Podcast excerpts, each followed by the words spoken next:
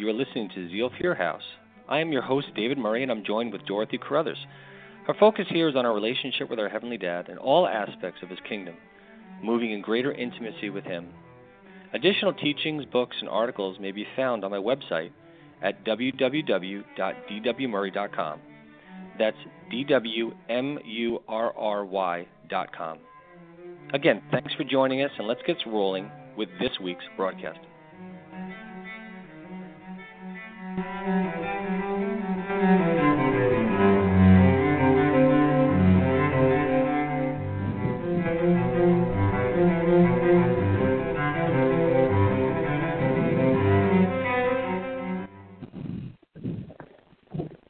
Good evening, everyone. Oh, hi, Dorothy. Go ahead. I was going to say, good evening, everyone. Welcome to this week's broadcast of Zeal for Your House, podcast number 28, Power and Authority to Heal the Sick. It's going to be an awesome learning experience. Okay, David, take it. Amen. Thank you, Dorothy. What a wonderful intro. I think I need to have you do that more. I'm joined with Anthony Tijerina, and Anthony is phoning in. Anthony, how are you doing tonight? Very good. Very blessed. Thank you. Well, thank you so much, Anthony, for joining us. And for those of you that are listening, Anthony spent some time. He and his family do a lot of ministering, a lot of traveling, and a lot of teaching and discipleship. And Anthony spent some time under JGLM Ministries, and spent a lot of time one-on-one and in group laying hands on the sick, and not really laying hands. You know, we kind of get into the idea, well, you know, you pray for the sick, and yes and no. Really, the Bible says to heal the sick, and Anthony has a lot of battle time doing just that. So I reached out to Anthony and asked him to come on, and if we can continue on the theme with healing the sick. So Anthony, why don't you tell us, share a little bit with our audience about yourself, and then we can get right into this. Okay. Well, thank you. Basically, I guess I can start off right after, or even during high school, I felt the call of God on my life to pursue ministry. And I ended up going to a Bible school that was more apostolic than what I grew up under in church. And from there, you know, I took a time out for about 8 years and just was working on my relationship with God. And you know, it was kind of funny, but my dog ended up dying while I was courting my now wife, and ended up dying. My dog ended up dead, and I was able to raise him from the dead, and realized somebody had to be teaching some truth somewhere, you know, because what I was taught in Bible school went against everything that happened. So yep. I got in with JGLM, and from there, just continued learning. I actually have been learning a lot through my relationships with people, and I was able to connect with, you know, somebody who is, to me, a scholar in Greek, as well as somebody who's a scholar in Hebrew, and it just helped me take my learning to a whole new level, and not just learning in a knowledge, you know, base or capacity, but actually practically putting it into practice. Amen. You know, Anthony, you touched upon a couple of things, and we can jump right into this. Well, first of all, let me ask this. Do you believe that it is God's will for us to lay hands on all the sick? It is God's will for everyone to walk in health, in divine health. Do you ever believe it's God's will for us to be sick? It is always God's will for us to abide in life. So does that mean health? Absolutely. When He created Adam and Eve, they weren't sick. There's no mention of them being sick. There was no flaw in them at all. And, you know, we don't even know how long they existed before time came into play to start measuring their life. And so at the same time, if you start saying that it's God's will for you to be sick, then those people who do that or preach that or teach that are also some of the first people that tell you go see a doctor. Okay, so if you're going to say that, then, I mean, not to knock anybody down, but if you're going to do that, then you're telling people to deliberately rebel against God's will. Meaning, if I'm understanding what you're saying right, the argument there is that if we are saying sometimes it's God's will for you to be sick, then that means we should never visit a doctor because a doctor's job is to make us better, and we're actually in violation with the will of God if God wants us to be sick. Right, and that's why the argument holds no water. Yeah. You know? No, yeah. Yeah, absolutely. So, Anthony, that's fantastic. The first thing that comes to my mind, and that I know that the listeners that are tuning in are going to be asking, is that you speak with conviction. You don't speak with mental assent. I can hear already, and me, I have the advantage of having gotten to know you the last couple of years and listening to you and being edified and you patiently taking so many of my texts and calls when I've walked out a lot of this and grown in a lot of this is, how do you know? You're so convinced. What is the foundation? What is the biblical foundation from which you're drawing upon for this? In addition, can you expound a little bit upon divine health, or that the nature of God should be ours? Yeah, absolutely. The one thing, let's break it down all the way to its building blocks, okay? So we can see from the very beginning that there was divine health in Adam and Eve, right? And they walked in communion with God. Now sin came in, and it caused a separation between us and God, and we see that because of, I think it's Isaiah 61, that God completely abhors sin and has to turn his back on it, you know. And so, and that's a, we can go into a whole other conversation on evangelism there, but yeah. Looking at it, God requires, the way he functions is he releases a promise. And you with me there, Anthony? Yeah. Do you hear? I hear some. Okay. Yeah, I can hear you now. Sorry, I lost you for a second. Okay. So basically, God releases a promise. So he sends out his word. It's up to us to agree with the promise. And as we agree with the promise, then what we're essentially doing is we're saying that God's word is trustworthy. Okay. So as we do that, we make what God's word is, but, you know, that God is not a man that he should lie. And so we grab hold of the promise, and by the promise we obtain what we believe, or we obtain that promise, but we have to agree with it, okay? And so basically with healing, as you see, you know, you got Isaiah 53, where it's known as the atonement passage. By his stripes we are healed, right?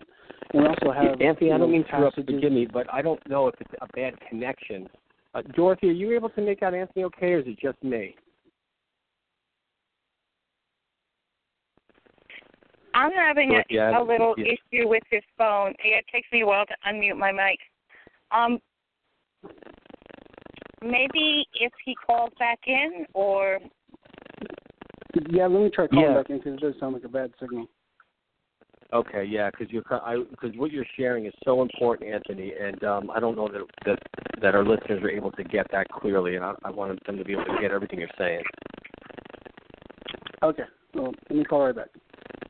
Okay, sounds good.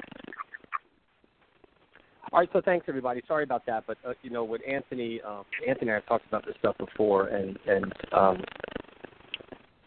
what he's sharing is just so vital to understand, and it dovetails into a lot of what I have shared and taught and discipled either through the blog, through The Mind of Christ, the book that I've written, and the free PDF that's on there, and what we talk about, even on these blogs. Everything is about understanding our identity, understanding the nature of our Father, understanding what was accomplished and given to us on the cross, and understanding what abides inside of us.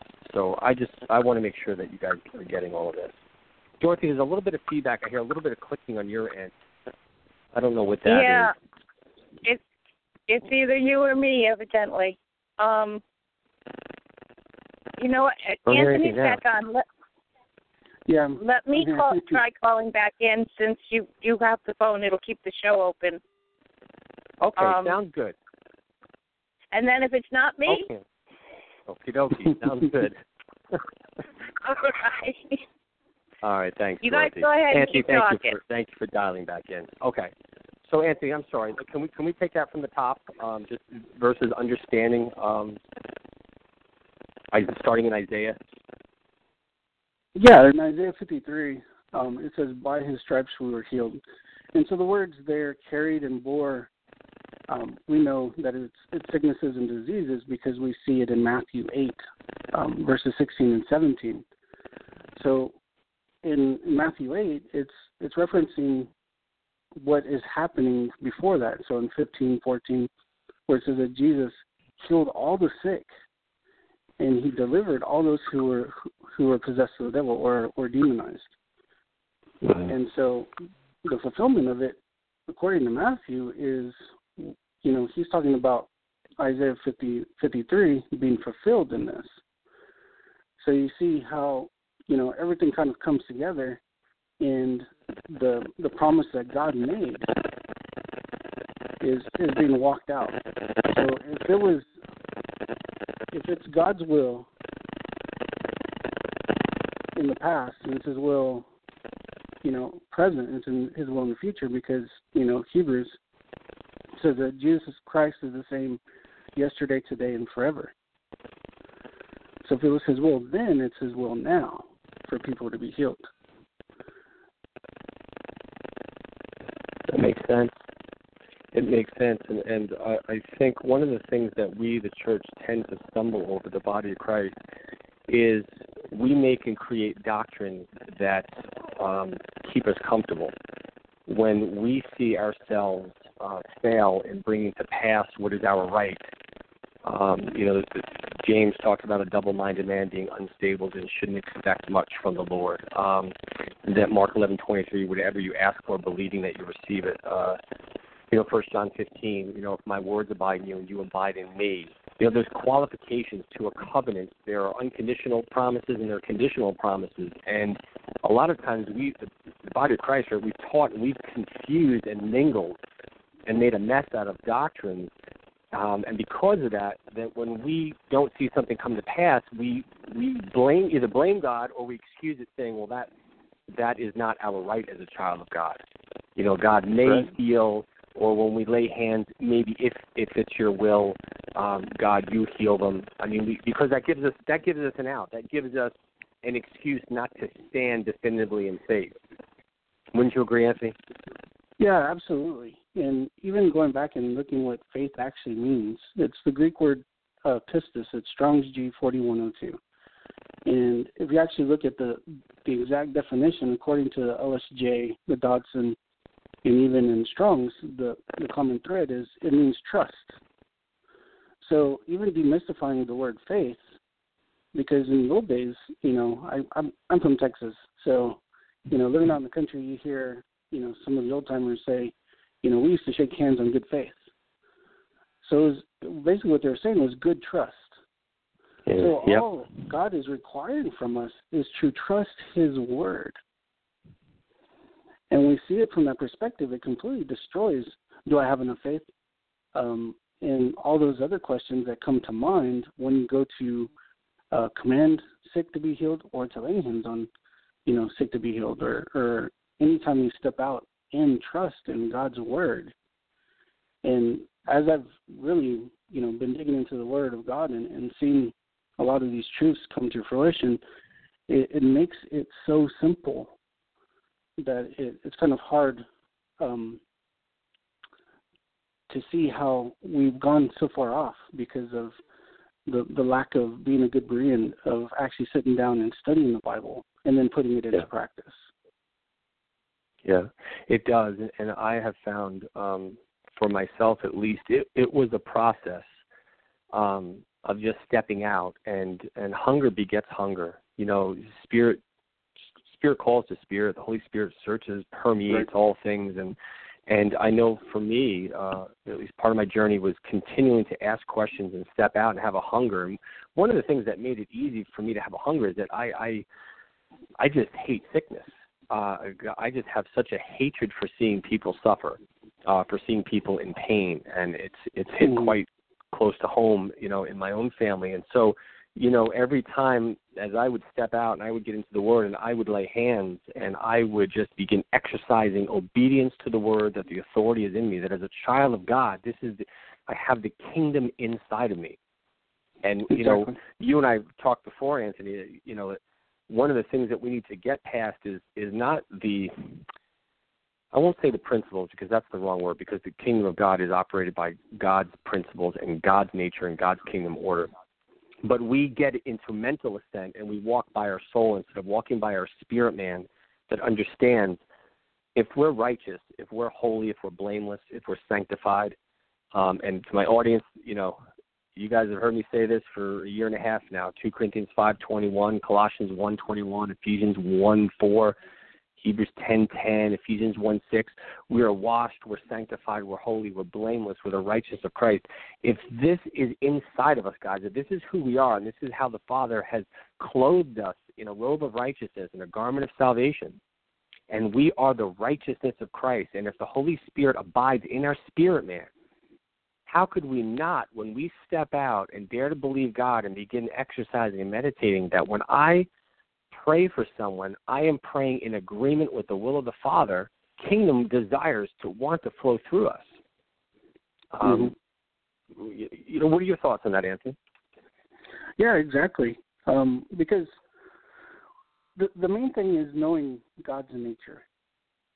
Okay? And we know that God's nature is to heal us, to bless us. You know, we look at Psalms 139, and it says that his thoughts for good towards us are more than the grains of sand on the sea shore. So, like, just looking at that, I mean, even, you know, Jeremiah, you know, where it says that, I just lost it. But basically he's saying that God desires, I can't remember it. I'm trying to recover a little bit. I know that feeling, no worries. But basically the whole thing is that God desires the best for you. He wants you to follow plan A, but he understands that, you know, we make mistakes. Sometimes we get hurt. Sometimes we get distracted. And he can restore that very easily. And yeah, I'm sorry, I lost exactly where you were at. Are you thinking of Jeremiah 29:11? For I know the plans I have. There you go. Yes, that's it. Yeah. Okay. Yeah, I think that's Jeremiah 29:11. And Jeremiah, I think 33:3. Kind of, I always had that dovetail into that. Call to me, and I will answer you and show you great and hidden, unsearchable things you don't know. But yeah, going back to your point is, yeah, I've plans to bless and prosper. And Anthony, I think that is the number one thing that the body of Christ, at least the vast majority of those that I have been honored and blessed to be a part of, the circles of serving and discipleship and teaching and sharing, is that the church has lost a clear understanding of the nature of our Heavenly Father. We do not understand He's a good God. You know, we think he's a conditional loving God, or we think he's a schizophrenic God, that he's this, you know, God of the Old Testament, and somehow we can't figure out there's this God of the New Testament that we tend to toss out. Or, you know, whether we talk about, you know, healing, prosperity, pruning, discipleship, the judgments to come, refiner's fire, any of those things, they all must come from an understanding that he is good. That he's a good God, he's a loving God, because to the degree that we don't understand that, right, everything gets skewed from there. Everything goes off a couple of degrees, and we just wind up getting all twisted and backwards. Yeah, it's exactly what happens. And, you know, we're also, you know, at war against, you know, principalities and, you know, demonic powers. But at the same time, you know, the devil uses people to start changing things. And for instance, like you were saying, the love of God is unconditional, and that's the word agape in Greek. And if you go to the Strong's now, they've completely changed the meaning into a emotional love. Yeah, and I've noticed that. We're having to look at, you know, even the very tools that we're using, because the enemy is trying to go in and kind of sabotage the meanings of words. And even, you know, the misconception of the Old Testament is, oh, God was, he was the Godfather. You know, if you're going to sleep with the fishes, if you make the wrong step. And that actually wasn't his intention at all. And, you know, it says in several places that he put these diseases on them. And the one thing that people need to understand is the ancient Hebrew is a dead language. Nobody speaks it. They still don't know what every character means or what every word means, okay? And so I've gone to rely a little more on Septuagint because you can clearly see that's where Jesus was directly quoting from, and all the New Testament directly quotes from, is the Greek Old Testament. And that was about 300 A.D., or B.C., 72 scholars came together, and they wrote it out. So scholars today can literally say that God didn't put these diseases on them. What it actually says is he permitted them. Yes. Yep. To go on the word permit. Yep. Yeah. So you really see that that's a complete change from God casting these things on them compared to permitting them, because they were in sin. They were going down the wrong path. They were, worshiping Baal or into idol worship, or different sins that are clearly listed. So we see that God's desire has always been that we walk in holiness and uprightness with him. Yes, amen. And he couldn't deal with us through that lens. So coming into the new covenant, the new Testament that we have through Jesus Christ, is now he can finally deal with us the way he wanted to deal with us because of the sacrifice Jesus made. Yeah, we weren't capable under the old covenant, and that's why Ezekiel 31:33 says, I will take your heart of stone, give you a heart of flesh. I will put my spirit inside you.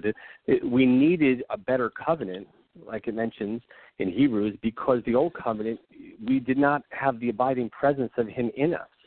It was an understanding that we needed a better covenant. We needed the ultimate redemption plan fulfilled. And that's one of the things I'm always hammering home when I'm sharing, is that we tend to go backwards, because in whatever areas we've been wounded and we have perverted our view of our Heavenly Dad to match our upbringing, we tend to make our Heavenly Father match the closest thing we can relate to, and the carnal mind, that dead mind, draws from experiences instead of the Word of God to formulate. And so because of that, we reverse it. We throw out the new covenant, and we go back under old covenant, not recognizing the Bible is progressive revelation, and that everything must be viewed through the perfect visible nature of the invisible Father, which is the Lord Jesus Christ. And where did you see Jesus displaying anything but a fierce, holy, wooing nature for his children, his creation, to return back to him? Yeah, and even going back to the question that you asked earlier, is it always God's will to heal? When, they asked Jesus, are you willing to heal? And he says, I will. And the word there, the verb tense itself, is a continuous, like I will, and I continually will to heal. Yeah. It wasn't just I will do it, as we read it in English, because we miss out on the verb tenses because of the being lost in translation. And it's very important that we see that, his nature is always to heal. It's always to bring life. Nowhere in Scripture do you find any reference whatsoever of him saying, oh, no, you got to wait another 50 days because today's not your day. Or, you know what? There's there's some hidden sin in your life. I'm sorry, you're gonna have to wait till next time I come to Capernaum. Jesus never did any of those things. He never said, "Well, God's teaching you a lesson here, so I'm not going to interfere with what the Father is disciplining you in this area." So you see, like what's been taken from Hebrews, where it says that the Father disciplines his children like he chastises those he loves. to his children, right? So when we look at it from that perspective, he's talking about discipline, like correction, through the word, through relationships. Mm-hmm. And this is why discipleship is so key, it's so important, is because it really brings fruit and the reality of what Jesus or what God's saying through, Hebrews, especially in that passage. And it's not, you're gonna suffer with a sickness. No, not at all. Then we would have to accuse God of child abuse. Yes. Yeah, amen. And the scriptures say that every good thing comes down from the Father of lights, in whom there is no variance or shadow of turning. And, exactly. You touched upon such an important key, Anthony, in this hour more than anything. And I shared this a few weeks ago. Was one of the things the Lord is entering into this season in 2017 is he is what's on the Father's heart is discipleship, a return to sound doctrine and biblical disciplship. And so I know that is right up your alley. So, before we get off, maybe we can talk about anyone who wants to tune in and listen to you and be fed by some of the things that you're teaching on how we can get into that, because discipleship, guys, is so key. We were all called to grow into full stature and maturity. And in Hebrews 5:12, Paul rebukes the older or the elders of that fellowship, because he said, by the time you should be passing on the knowledge of teaching and discipleship and understanding righteousness to grow other people up into grasping the things of the kingdom, you have need that someone go back and teach you again. And we're kind of living in that hour, guys, where we need a return to discipleship. We have to be willing to study the word and dare to step outside of what our own doctrines and hurts and wounds, where that has caused us to form an inaccurate perception of the nature of our Heavenly Father and who we are as His sons and daughters. But, Anthony, along that line, I know, and we got about 10 minutes left here, and so I want to make sure that we're getting the basics, and we can always continue on this again. This is just so wonderful. I know right now people are not going to the hundreds of scriptures that show God's nature and His healing and His love and the ballpark 4 years of ministry of Jesus on the earth, and every person He forgave and healed in the midst of their sin. We're not going to any of those verses. We're going to Paul's thorn, right? And we're going to Job. So as silly as it sounds, right? And I've been there at one point, because they're nagging questions. We have to reconcile the nature of God, which seems to contradict. Let's talk about Paul's thorn. If God wants us all well, then how come God gave what we think, right? We've been taught, and God gave Paul a sickness to keep him humble, to keep him from excelling in the very thing God called him to do.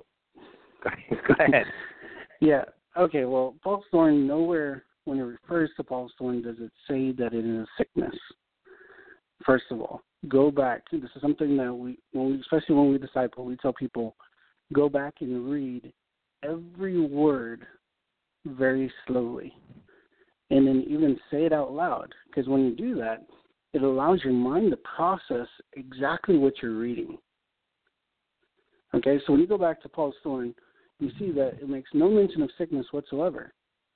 And this is why I brought up looking up the Septuagint, is because you will find in Numbers, you'll find in several other places in the Old Testament, a reference to being a thorn in the side was people that were in disobedience, or people that were persecuting the men and women of God. So Paul would know that. And if you look at the Greek, I'm going to push you a little bit. If you look at the Greek that's used in this passage and you go back to Septuagint, it is word for word. So, here it says that the devil sent the messenger. It doesn't say that God sent the messenger. It says the devil sent the messenger to afflict him, because of many revelations that he has. So messenger doesn't mean a demon. I mean, it could mean a demon. It could be an angel. It could be, a carrier boy.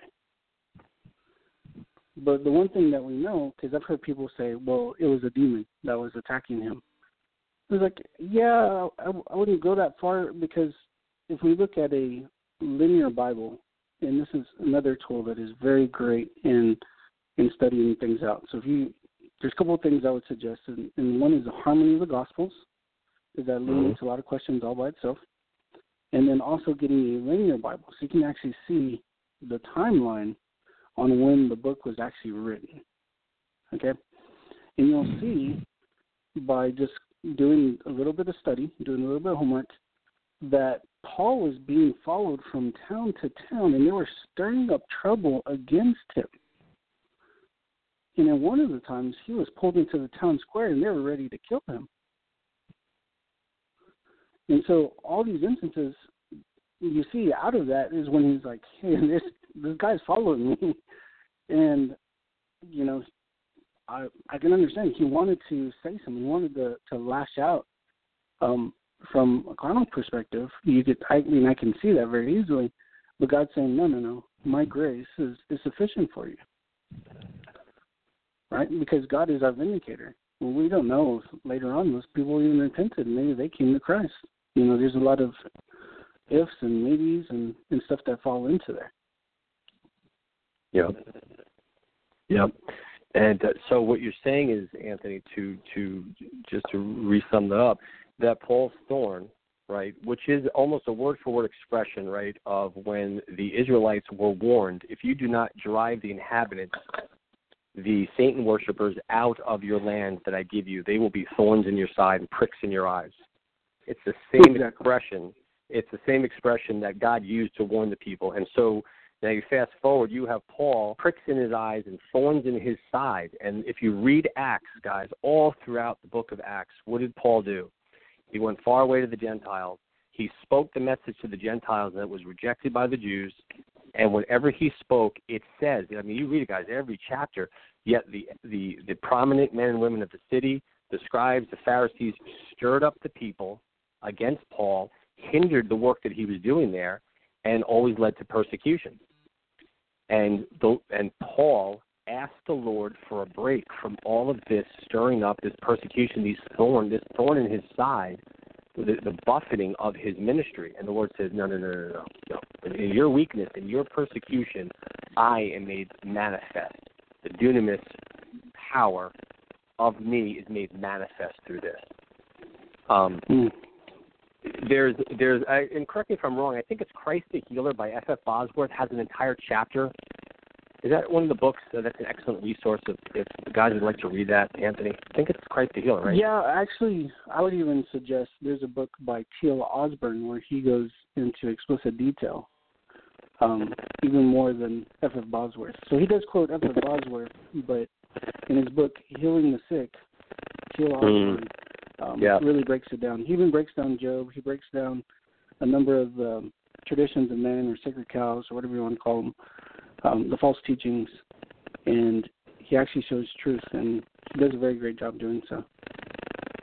You know what, real quick along those lines, because that's going to be the second thing, but guys, before we even get into that, again, if we notice the theme here, and this is consistent with discipleship, it's consistent with the way I present information on when I share a study on the blog or when I'm sharing the teachings here, is that there's a systematic study, there's approach, right? Where discipleship is about teaching and understanding how to get into the Word. There's work required, guys. It requires slowing down. It requires studying it. I am a huge proponent, right, Anthony? You've said it every single time. We talk about a key word. It's what does the Greek and the Hebrew say? Because we have to get into the original context. And I've had people reach out to me, guys, and some of you say, well, David, that's work. And my answer is, yeah, it's work.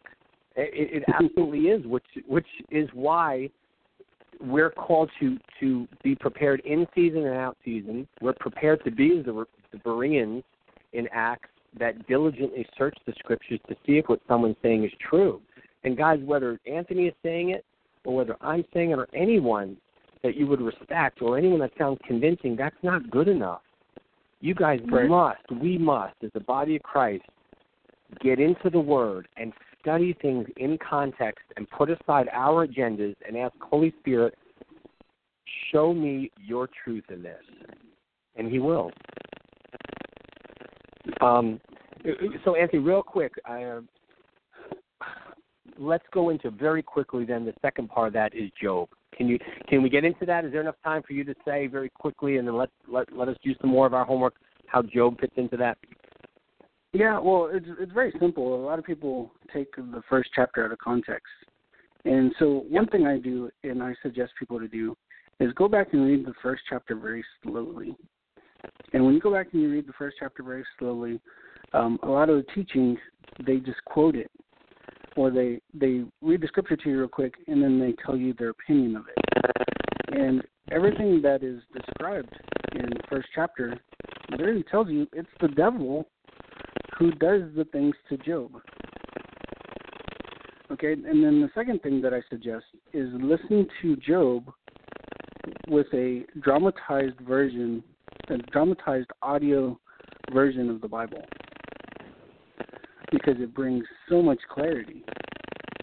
Because we take scriptures like the Lord works in mysterious ways and all these different scriptures from Job that the people who were counseling Job were completely wrong. And at the very end, God rebukes Job over it. Yeah. And so we're taking those scriptures as if this is the word straight from God's mouth, and it wasn't at all. It was their opinion to Job. It was a carnal counsel that came to him and said, well, this must be it, and this must be it. And it took, the servant of one of those men to stand up and say, you call yourselves, wise and wise counselors and men of God, and you're completely off. Yeah. Yeah, and the thing that comes to my mind, guys, and we've talked about this before, is everything in the Word of God is truly recorded. Not everything is a record of truth. Where Job says the Lord gives and the Lord takes away, right? We say that all the time in funerals, right? Guys, that is not consistent with the nature of our Heavenly Father. Job said that in his anguish, in his ignorance, and it was, as Anthony is saying, listen to that in the context of the fact that this man just lost everything. It is truly recorded that Job said that. It is not a record of truth consistent with the nature of God anymore. And when the Pharisees said to Jesus, aren't we right in saying that you are a child of the devil? Well, that was truly recorded. It's recorded in the Gospels. They said that. Was it a record of truth? No, of course not. So we need to really be careful. And again, as Anthony is admonishing us, get into context and slow down. Take your time. Don't read it to close the book and say, okay, I read that chapter, whatever. Slow down and invite the Holy Spirit into everything that you're desiring to learn, and it really, things become simple and clear. Anthony, that's great. Next part of that is, okay, so we got those out of the way. We can do more of our research and get into that. So understanding that we have a good dad, we have a good father. It is his nature. Everything of his kingdom is life, and that life abides inside of us through the covenant we have with the Holy Spirit. Do you believe that healing is an integral part of the Great Commission? Absolutely. Because let's say we adhere to the argument that Mark 16 isn't in all of the manifest or the manuscripts. Okay? But still from Matthew 28, he says, do everything I commanded you. So we have to look at when he commissioned the 12. We also have to look at when he commissioned the 70. He commanded them to go and preach the gospel of the kingdom, and that's another topic for another time. But literally, if I can break it down very simply for you, kingdom just means dominion, okay, like a king's domain. So he was saying dominion of God. And so what they were preaching is the dominion of God over sickness, sin, and death. And as they did that, they said, now, today, behold, the kingdom of God is at hand. So behold, the kingdom of God is now. And they healed them. And they cast out demons. Because they were showing the judgment against the devil because of 1 John 3:8. For this reason, Christ was manifest to destroy the works of the devil. So we literally see that this is something that we're supposed to walk in, because we're not supposed to be, speak with words only, but by demonstration of power. And again, that word power is dunamis, and it actually is an inherent power that abides in something because of its virtue of its nature.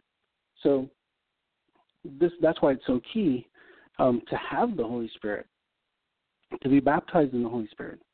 And all that comes first is from repentance. You have to say, yeah, I messed up, and God, I agree with you. This is sin. Because if we just boil down sin to what it is just disobedience to God's word, completely all the way across the board. So, looking at his nature, we're agreeing with him, and then it becomes easy to be holy as he is holy, as we've been commanded by Peter, but also by Jesus. We look in the first epistle of Peter, and he brings that up. And so, all this starts coming out, and you start realizing everything that Jesus taught his disciples was the nature of God, and everything flows from the nature of God. Healing, prophecy, discernment, all these things, provision, everything flows out of the nature of God. It's not something we strive to be or strive to do. And you quoted 1 John 1 earlier. And, this has been our testimony from the beginning, that God is light, and in him dwells no darkness. So that alone dispels a lot of the false teaching if we just sit and think about it. And because sometimes we just need to chew on the word. And we just need to sit and think about how it applies to different aspects and what we've been taught compared to what his word actually says. And so as we do that, we'll see that the Great Commission to go and make disciples of all nations means we have to we need to identify God's nature. And then the next thing is we need to understand that he gave us that nature. That's 2 Peter 1:4. He's given us his divine nature. Okay? So from there, then we can begin to replicate that nature in others. So does that mean that you're absolutely perfect? You're not going to make mistakes? No, that's not what I'm saying. You're going to make mistakes. But what's important is that I make plenty of those. I don't need to be taught on that. I'm good with that. I'm good. But you can't beat yourself up over it either. You've got to learn from those things. Stand back up. Righteous man falls 7 times, but he gets back up is what Proverbs says. So if that's going to be the key, if that's going to be the case, then get back up, dust yourself off, learn from your mistake, don't repeat it again, and continue to disciple, continue to pour out, because as you take, the keyword responsibility that you brought up early on, as you take responsibility for others is when true miracle growth for your spiritual life starts to happen. Even when you go start praying for the sick, you'll see when you start taking responsibility for others and understand healing there, it says go heal the sick, as David was saying earlier, doesn't just mean physical sickness. The word there is sozo. And sozo is the equivalent to the word shalom in Hebrew, which doesn't mean peace. It means wholeness. So that's wholeness in your mind, wholeness in your relationships, wholeness in – go look at it. Go look at the word and break it up. I've had a talk with the rabbi about it, and that's what they claim that shalom actually means. It's not just, you're going to have peace in your life. No, it's a totality. Everything to where it's sufficient of itself, so your life becomes sufficient of itself because it's tapped into the source of life. So it's not technically of itself, but it's from the source of life, who is Jesus Christ. Amen. And amen. That's great. As you study this out, you'll literally see, you can ask Brother David here, that everything comes together, it ties together. So every time we think it's, it's just healing of this or healing of that, some people, they need this, their spirit healed. They're damned, according to John 3, everybody reads John 3, 16 and 17, but they don't skip down where it says those who don't become obedient to Jesus Christ or don't believe in Jesus Christ, they're already condemned already. So he came not to condemn. He came to bring light. He came to bring hope and expectation for those who believe on the Son of God. And so when you look at it from that perspective, it makes sense. So like some people, they need to be saved. And you have, God has placed you, let me put it this way, God has placed you in their lives to reach them, to impact them. You know, one thing that I understand, and I know Brother David understands, is I can't reach everybody. You know, I can be in close relationship with a number of people, and I can pour my life into them, and I can spend many years walking with them and being accountable to them and them accountable to me, which is discipleship. But we all have different circles. You know, we go to work, we're around different people, we go into our social life and, you know, have different friends from different places and family and everything else. We impact different people. And God has you there for that reason, to point people to Jesus Christ. And that basically sums up everything. The Great Commission is to point people to Jesus Christ. So healing is definitely an integral part of that. Well, you got me all fired up, Anthony. We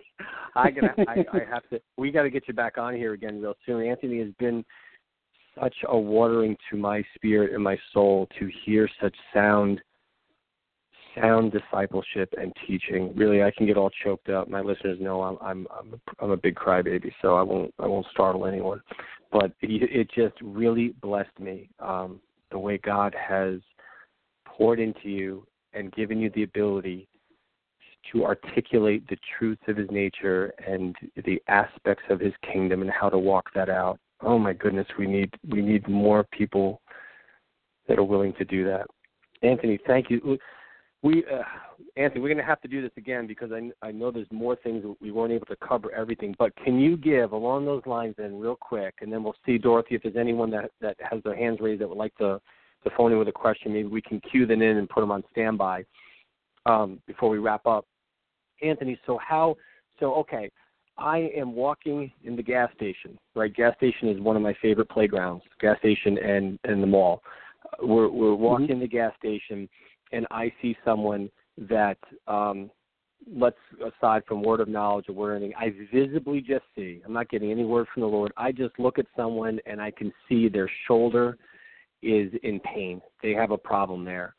Can you just walk us through how what does that look like? How do you approach it? What is your mindset? Where's your heart at? How do you release? How do you bring the goodness and the life of God expressed through an encounter with a stranger? What does that look like? Okay, well, simply is you just walk and put your hand on them. No, you don't want to do that because you never know what kind of military training they might have. We've all tried that technique. No, like life, you have to understand that rivers, the Word of God says that rivers of life, it doesn't say a stream or a trickle of life flows out of you. It says rivers of life flows out of you. You don't have to siphon the river. A river flows very violently. And so my approach would just be very simple. I would just, you know, say, hey, you know, I noticed you got some pain in your shoulder. What happened? And let them talk. You'll find that just like anybody else, you know, we love talking about ourselves. And as soon as they're done, you say, you know what? Can I pray for you? And sometimes that might be a little offensive. Sometimes I tell people, my name is Anthony, man, and I lay hands on the sick and God heals them. So what can I do for you? And now, Anthony, let me stop you right there real quick, only because, again, I know what the listeners are thinking. They're thinking, okay, I go to lay hands on there. How do I know that person is going to get healed? How do I know that when I pray, God's going to heal them? Go. I'm telling you, you got another 45 minutes? No, I'm joking. Like I said, I got to get you back on here again, but go ahead.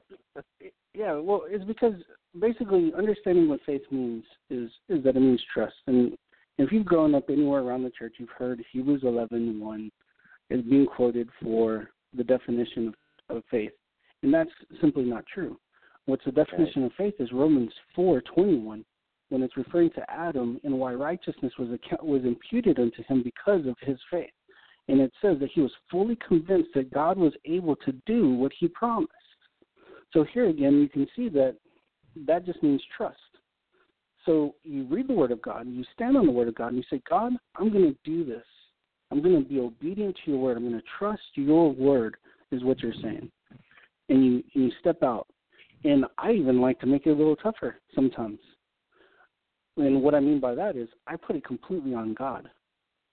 And I say, for instance, one of the things I'll say in the different, scenario, or even in that scenario, is how would you like to be healed this instant? Because I know I can't heal an ant. That takes some guts. You are putting it all on God there, Anthony. Yeah, because I know I can't heal an ant. But I know God can. I've seen him raise people from the dead. I've seen him, heal ligaments and diseases and all kinds of stuff. We've seen over at least 3,000, with my own hands, not including my wife and our team, which is easily over 30,000. And so it's just, you just step out and say, you know what? How would you like to be healed right now? And some of the people will like, what? That's pretty bold of you. Or they'll say, they'll hesitate and they'll tell you no. And if they tell you no, my next thing is, what do you got to lose? I'll either look stupid or you'll walk away healed. Mm-hmm. And people see that and they're like, almost 100% of the time, they'll say, okay, yeah, I'll try it. And I pray for them. And understand we don't have to pray. It just says lay hands. But in our society, we understand that if you just lay hands on somebody, you don't say anything, it's a little awkward. So yeah. I like to reinforce by commanding, saying right now in Jesus' name, you be healed and whole. And sometimes I'll just pause a little bit and say, mm-hmm. And then, because I know I've got rivers of life flowing out of me, and it's touching this person. And then I back off and stop touching them as I ask them how they feel, or where they're at in their pain level, or if they're still having a problem with their shoulder. And when I've done that, using that method, because it's a method and it's not holy, you can use any method you choose to. I've seen 100% instant healing every single time. That's awesome, Anthony. We'll have to touch on it. I know that. Guys, this is meant to whet your appetite. This isn't going to answer all questions. This should, if you're hungry and you feel the Holy Spirit stirring inside you, this is going to lead to more questions, and that's a good thing, and that's part of grabbing.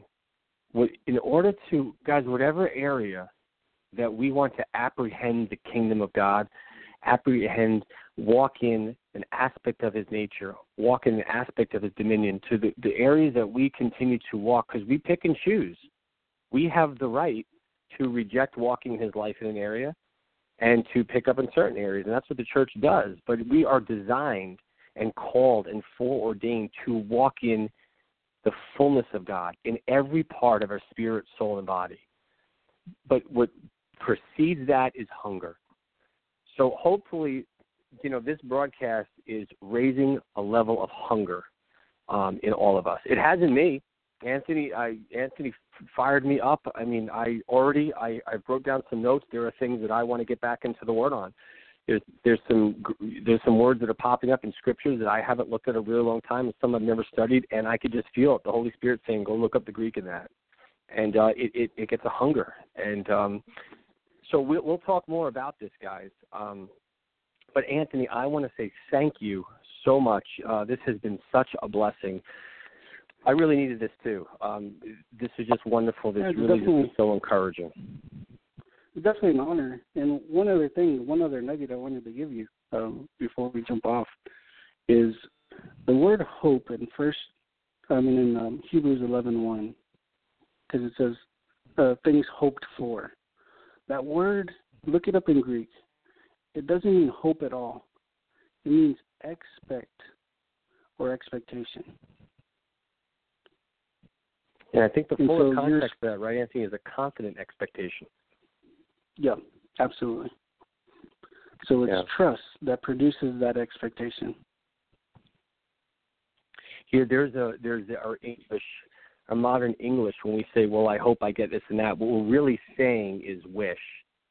We have no confident expectation, whereas in the scriptures where it talks about the Greek a hope, it's really a different word. It's like Anthony's saying, it's an expectation. I have a confident expectation. I do not have a wish uncertain as to the outcome. when we say hope, typically, you know, here in our English vernacular, it means, well, this is something I desire with no real conviction of what the outcome is going to be. In the Greek, hope means confident expectation, a knowing of something to come. Anthony, that's huge. I didn't even think to mention that. That's awesome. Do we have anyone before we hop off here that would have a question or something that Anthony can answer and address? Hold on just a minute. Area code 971. Your mic is open. Okay. Yes. Can you hear me? Yes. Is this Pam? Yes, David. I recognize your voice, Pam. How are you? Praise God. David, I am blessed and just in awe of God. I'm at work, and I was getting ready to turn you guys on and listen. I'm doing some caregiving, and my sister called me and said she just found out she has cancer. Okay. So I'm highly emotional right now. Yes, sir, please. Okay. Anthony, would you mind leading on that? Let the listeners, they get to hear me pray. I would love for them to hear someone who has the battle time experiences you pray. Can I agree with you? And let's blast this. Pam, what is your sister's name? Her name is Ainola.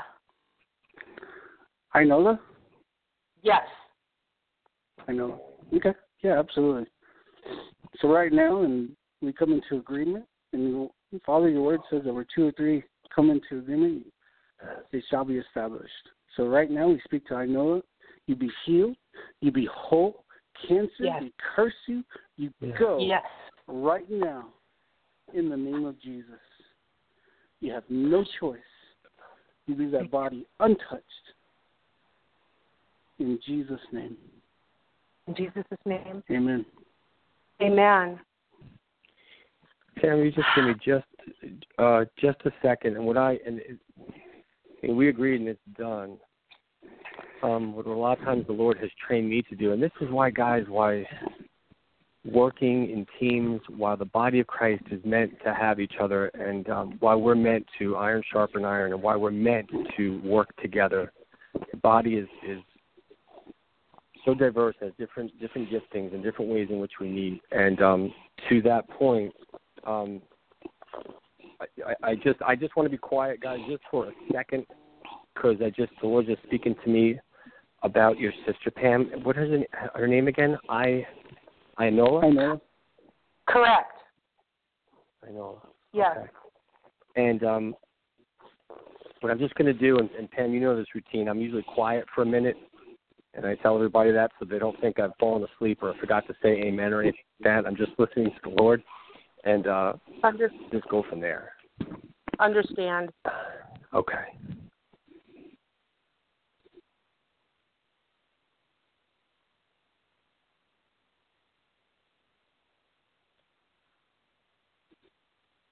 Praise God. Lord, I thank you. I thank you. I just release that life in spirit, soul, and body.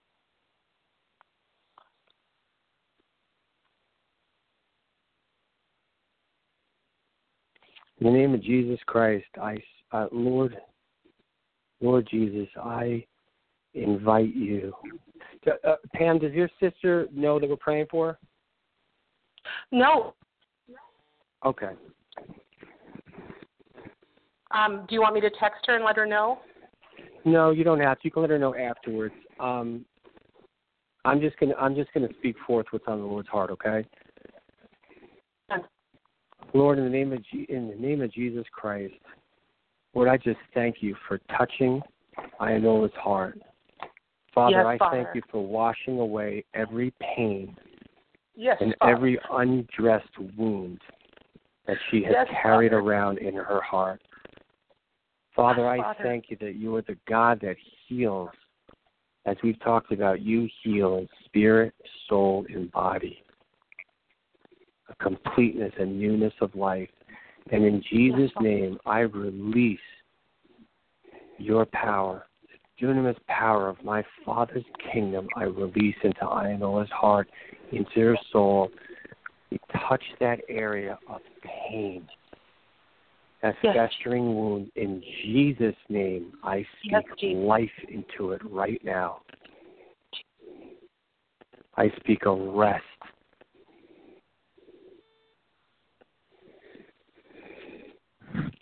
David, does this make sense just before? Is it okay to talk right now? Yeah. Just before, you asked if she was knew we were praying for her. I heard stand in as, how do you, I don't know the word. You said the word, but I can't remember it. Stand in for her as you prayed that. Does that make sense? Sure. Yeah, absolutely. Yeah, the Lord will do that. Yeah, absolutely. And Pam, what I'm just seeing, and this is just great for the podcast to end like this, because it's just an example. You see the body of Christ in action. You disciple, you teach, you instruct, and then you do it. And what I just saw is just an area where the Holy Spirit was just touching, that Jesus was just touching her heart and just mending something inside, something old, that the pain there that has been carried and covered over. And it's I want to be sensitive, so I won't go into a lot of detail, but the Lord knows. And so I just stood as the body of Christ to bring to pass the will of the Father on the earth, which is part of the commission, as you know, the Word says. We're called to bring forth the will of the Father, every good thing. And so I just prayed that forth, so that to touch her from the inside out. So in addition to that healing, a healing from the root of that pain and that hurt. And as you were praying, I seen the heart as well, and that it was like pus. It was that God was cleaning the pus out. Yes. Amen. And just to bring that all home, guys, you know, our Heavenly Dad is not just, I say just, like it's a small thing. He's not just interested in our physical bodies. He loves every single part of us. He created us for intimacy, for communion, for the deepest friendship possible. And when we bring the kingdom, when we bring the nature of our Lord to those around us, it's spirit, soul, and body. Like Anthony was teaching on Shalom, it's the goodness, the life, peace is just one aspect of that. And so praise God, the Lord has started a work in Inola. Yes, that's correct. I'm terrible with names, okay. And you have the mind of Christ, brother. You're great with names. Amen. That's it. Call me out. That's great. Amen. That's right. Mind of Christ. I am good with names. That's right. Amen. Amen. So, because I have the mind of Christ and I'm good with names, I'm going to be praying and just standing in agreement with the Lord, and just continuing to bless your sister with life, and just keep that flowing.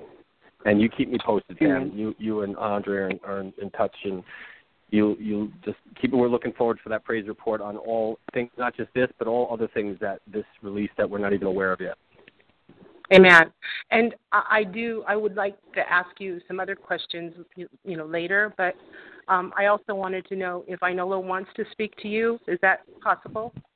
Oh, absolutely. Tell her to reach out to me. Sure, okay. I'll make myself available. Okay. Thank you very much. God bless you. Absolutely, guys. Pam. You and Andre will have to catch up soon. Yes. God bless you, too. I have some questions, and part of the prayer, what I felt I was, what the Lord wanted me to do, and I just want to see if that witnesses with you and during your prayer. So. Definitely. We'll catch up then.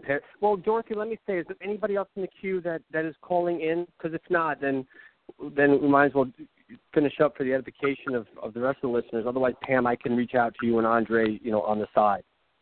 No problem. There is no one else in the queue.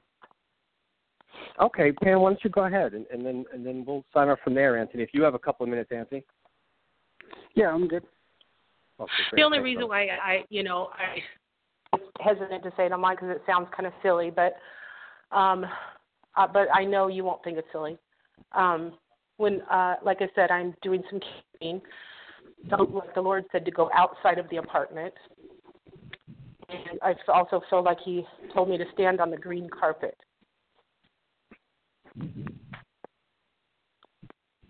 And that was it? That was the leading you got?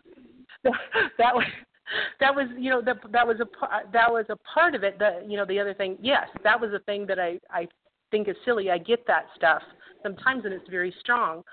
And I say, are you sure, Lord? You want me to go out? Yes. And it felt like maybe because of unbelief in the apartment, or here's the thing, Pam. That's a great question. And there's nothing really crazy or weird about anything. And here's the reason why. And it's so seldom taught from a practical communion point of view. And here's the thing: we are all unique creatures. Our Heavenly Father has a unique, one-of-a-kind relationship with each and every one of us. And because of that, because of how well he knows us, you have our personalities, you have the giftings that he gave to us before the creation of the world imparted to us, you have the dynamic of our walk, the level or the depth of the understanding of our walk, and the level of light of revelation we understand him in whatever particular area he's speaking to us, because he meets us where we're at. And so you put all these things together, and you have a very unique, often one-of-a-kind situation, so long as they're not violating the Word of God, right? That's understood for everyone listening, right? The Bible is our anchor. It's our platform from which we can safely engage in communion and intimacy with the living Word and the written Word as our safe platform from which we work off of. So having said that, qualifying it with that, yeah, no, it's not weird at all, Pam, because, and that's why a lot of times I don't give real details a lot of times, because I understand that because God is working with me, given all those things I just mentioned, and they're not meant to be formulas to follow.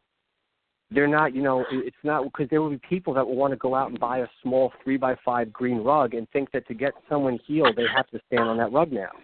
And they'll find some obscure scripture, right, to support that. What came to my spirit when you said that was healing.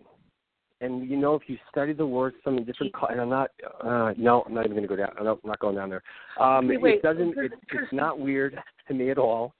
And the biggest thing, Pam, is that when he speaks, or even if we're not sure that he's speaking to us, to step out in faith, he will never violate his nature or his word. Okay. So, can I jump in? Yeah, please, Anthony, please. I'm so sorry. Okay. I just get excited. But I think the Lord wants me to share with you is that a long time ago, a few years ago, the Lord told me that I am green and my sister is red.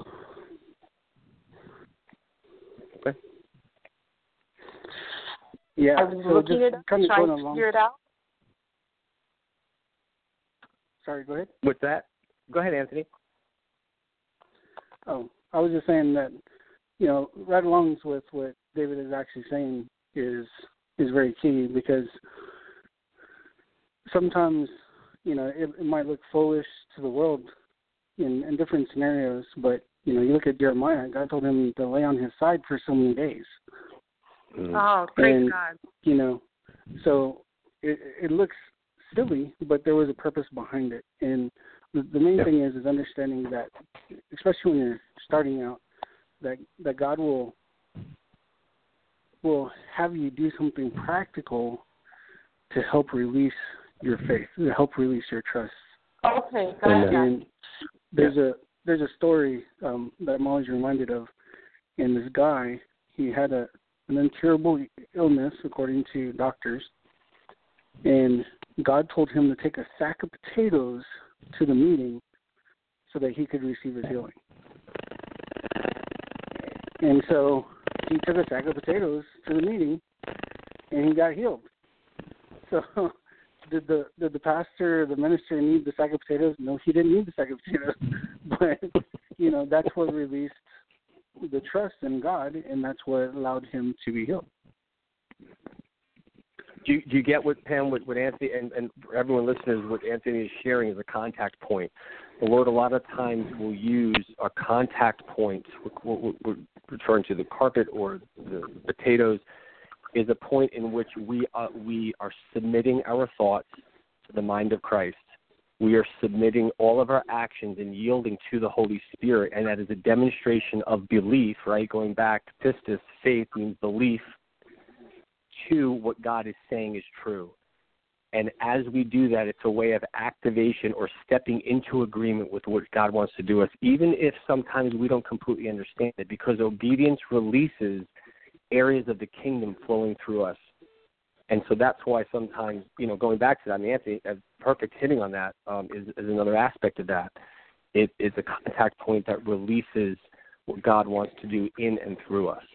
And obedience is key with that. Make sense, Pam? Pam's call has dropped. She hasn't called back in, so I don't know what's happening with her. Okay, well, we have this recording that we'll be able to hear it, and I'll reach out to Pam because I want to talk to her about some of the things she was talking about too in relation to her and her sister that I'll feature off the air on. But anybody else that's calling in before we sign off, Dorothy? There's someone else in the queue, but they don't have their hand up. If you wanted to talk, press 1. That tells me you want to talk. I guess not. Oh. Okay, well, I'll probably have to reach out to maybe me. Maybe so. Hold on. Okay. Okay, Erico, 561. Your mic is open. Hey, this is Patrick. David? Patrick, how are you, brother? Good. How you doing? Good. So what's up? Yeah, I didn't realize. Question. Go for it. Yeah, I missed the actual. I didn't realize you were starting at 7. So I kind of missed the teaching. I hope you didn't already go over this. But, yeah, I've been getting pretty bold with praying for some people. And I have a question about it because, you know whether they get healed or not, actually, I'm still pretty bold with it, and I'll continue to do it. Where it gets a little iffy is when I pray for people I know, like my family members. But, they're still kind of weary about me being, I guess – I'm not sure. Relatively new. I realized I gave my life to Christ when I was like 11. When I went to some camp, I grew up Catholic. My parents were never really Christian. My parents taught me about God and taught me how to pray, but I didn't really realize what I was doing back then. But I remember, it's been coming back to me. I remember how I was sold. I don't know. I'm just sold on it. But now that I've become a Christian, even my family, my friends, they... Well, I'm starting to actually gain a little bit of respect now as I'm learning to really walk it. And, I'll pray in front of – I mean, not to make a show. They've seen me pray for people. But if I pray for, like, a family member or even a close friend, it seems that it's probably more of, like, my fear internally, but it seems to be harder. I've prayed for strangers and, like, and they've been like, wow, I need you, just small stuff. But, I think it's more of a fear thing. There's no exemption, and I'll turn this over to Anthony because I know he gets asked this question a lot. But I'll just add, there is no exertion or fatigue, or as Anthony said earlier in the broadcast, which you probably didn't hear, a priming the pump. When people say they're priming the pump, what they're actually saying, if they're being scriptural, is that they're having to put aside their carnal mind, which we died to, right? Romans 6, Romans 8. We were given the mind of Christ. So when we come into alignment with the Lord, we are allowing things to just flow, that rivers of life to just blast through us. So in any areas we're dealing with thoughts that are oppressing us or attempting to have us contend with God's word, it's on our end that we're dealing with that. There's no difference to God. Because right. as we know in the word, there is no, it's not, okay, God, are you going to heal this time? No, it's not up to God. It's up to us. The kingdom is inside of us. We release it. But, Anthony, I'm sure you have thoughts along that line. Yeah, I actually get this question a lot, especially in discipleship. And what it boils down to a lot of times is, yes, it can be fear. It could be because they know us that we allow, or we know them, we allow emotions and different things to get in the way. But we have to see it the exact same way we see a stranger. And because when you see a stranger, and if you look at it from, understand when I use the word legalistic, I'm not talking about rules and regulations. Right. What I'm talking about is sticking to the Word of God and saying, hey, this says I lay hands on the sick, they'll recover. So it's that simple. It's that easy. So whenever I go to pray for family or friends or people who know me, the one thing I've had to practice doing a bit is, steadying my mind and saying, this is just like every other time. Go lay me on Christ. I'm going to lay hands on them. They're going to be healed. And it doesn't matter what it is. It can be a cough. It can be a fever. It can be anything. And see them healed because it's, you don't need to prime the pump. It's just a matter of the Spirit of God flowing through you and life flowing through you and healing the person. So the one thing that gets in the way is, pity, empathy, sympathy, all these different things can get in the way. And I know people say, well, it says that Jesus had compassion.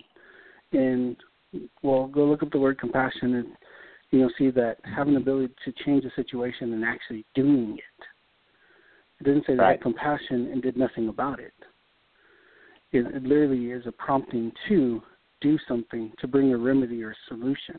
So it's not a feeling. It's not an emotion. It's actually doing something. Right. And so whenever you family member is sick or something, you just steady yourself and just say, okay, I'm going to lay hands on you, God's going to heal you. And that way, if, in your own mind, you can say, well, I'm off the hook because it's all on God.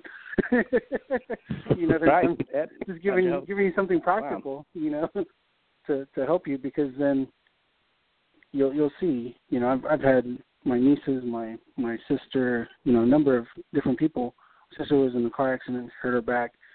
She called me and I was like, I'll pray for you right now and God will heal you. And she's like, well, I'm in the car driving in the freeway in Austin. And I'm like, I didn't ask you to close your eyes. I just said, God, you heal you. and then just said, be healed in Jesus' name. And then as soon as I said that, amen, she said, my back popped. I have no more pain. And because she hadn't slept for days because of the pain was pretty intense from an accident. And so, she was like, okay. And then, so sometimes my family tries to get a hold of me only when they need healing. So it didn't, Yeah. So you can have that effect too, Right. Well, that was a good answer, Patrick. Yeah, no, I appreciate that. Yeah, I go back to the Word of God. I guess that is always the answer, isn't it? Huh? Amen. Yeah, well, it out though. Yeah, walking it out. That's something actually I've just learned the last 8 months, and it's I love how you say, one email you wrote to me, David, and I was like, have fun with it. I was like, you know what, it is fun. And it's like, I do, it is really,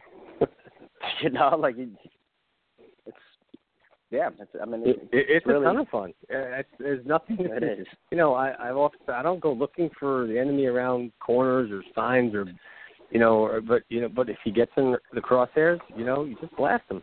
And it's a lot of fun. As I've learned over the years and as I've gotten a lot of healing myself in my inner man, as I've learned to choose to be brave enough and have the courage to dare to accept my heavenly dad is who he says he is and not in other areas where other people who have meant well have fallen short. Because no one represents perfectly except Jesus manifest on the earth. As I've stepped into that and I began taking myself less and less seriously, it's just become a ton of fun. It really is a lot of fun. So, have fun. That's awesome. Have fun and do some damage. Definitely. All right, Patrick, I'll reach out to you soon. We'll definitely catch up. Yep, sounds good. Thanks for calling in. Enjoy your weekend. You as well. Thanks, brother. You too. Okay. Bye-bye. All right. Good night. Well, Dorothy, I think we'll close it out for tonight. And Anthony, again, I want to say thank you again for the honor of just, standing beside you in the spirit here and bringing some truth forth to minister to the body of Christ here. And I really hope we can do this again sometime soon. I know I'm going to get flooded with questions, which is awesome. And we'll hopefully we'll pick up back as scheduling permits. I know you travel a lot. Anthony, do you have any available resources where if anyone would want to look into more about you, or listen to you directly or reach out, do you have anything at this time that's available for people to go to, either a website or blog or anything? Yeah, you can go to our website. It's called BeTheGospel.com. And again, it's BeTheGospel.com. And also we have a Facebook page. Yes, all spelled out. BeTheGospel.com. So it's Be the Gospel. And so we have a Facebook page where we have a lot of videos. We have it in Spanish, we have it in Portuguese, we have it in English. One thing as we built the ministry is not making it about one person, but about the body. So we work in teams.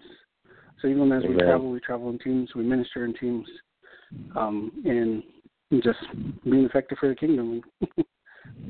Amen. Oh, I love it. Oh, Anthony, I don't talk to you. I don't want to bring this up. We're about to release a book on how to study the Bible. It's about 100 pages long. We're going to be making available for free on our website, PDF format, as well as a manual we're calling Kingdom Revolution, which is a simple starter guide to studying out the Word of God and walking into, new covenant realities. Awesome. That sounds fantastic, Anthony. That's great. Well, thank you so much, Anthony. Dorothy, I guess we can probably close things out for tonight. You can extra us out. And Anthony, again, thank you. Guys, thank you for joining us. Again, Anthony Tijerina. And please look him up if it's led upon your spirit, which I'm trusting it will be. Anthony is a true teacher and disciple and elder in the body of Christ during a generation that needs this. And this is what is on Father's heart.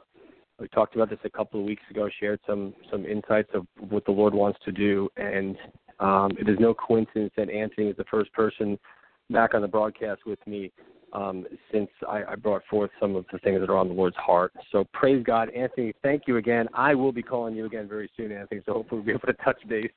And God bless you. Love you, brother. Love all you guys. And I'll catch up with you real soon. All right, thank you. Thank you, Anthony. Dorothy.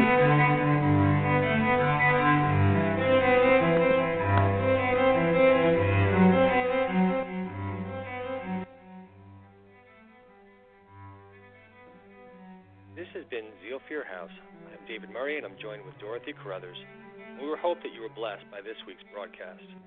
Again, if this was your first time, please stop by my website at www.dwmurry.com. That's DWMURRY.com for additional teachings and insights. God bless you, and until next time, please dare to accept the fact that your Heavenly Dad loves you deeply. Thank you.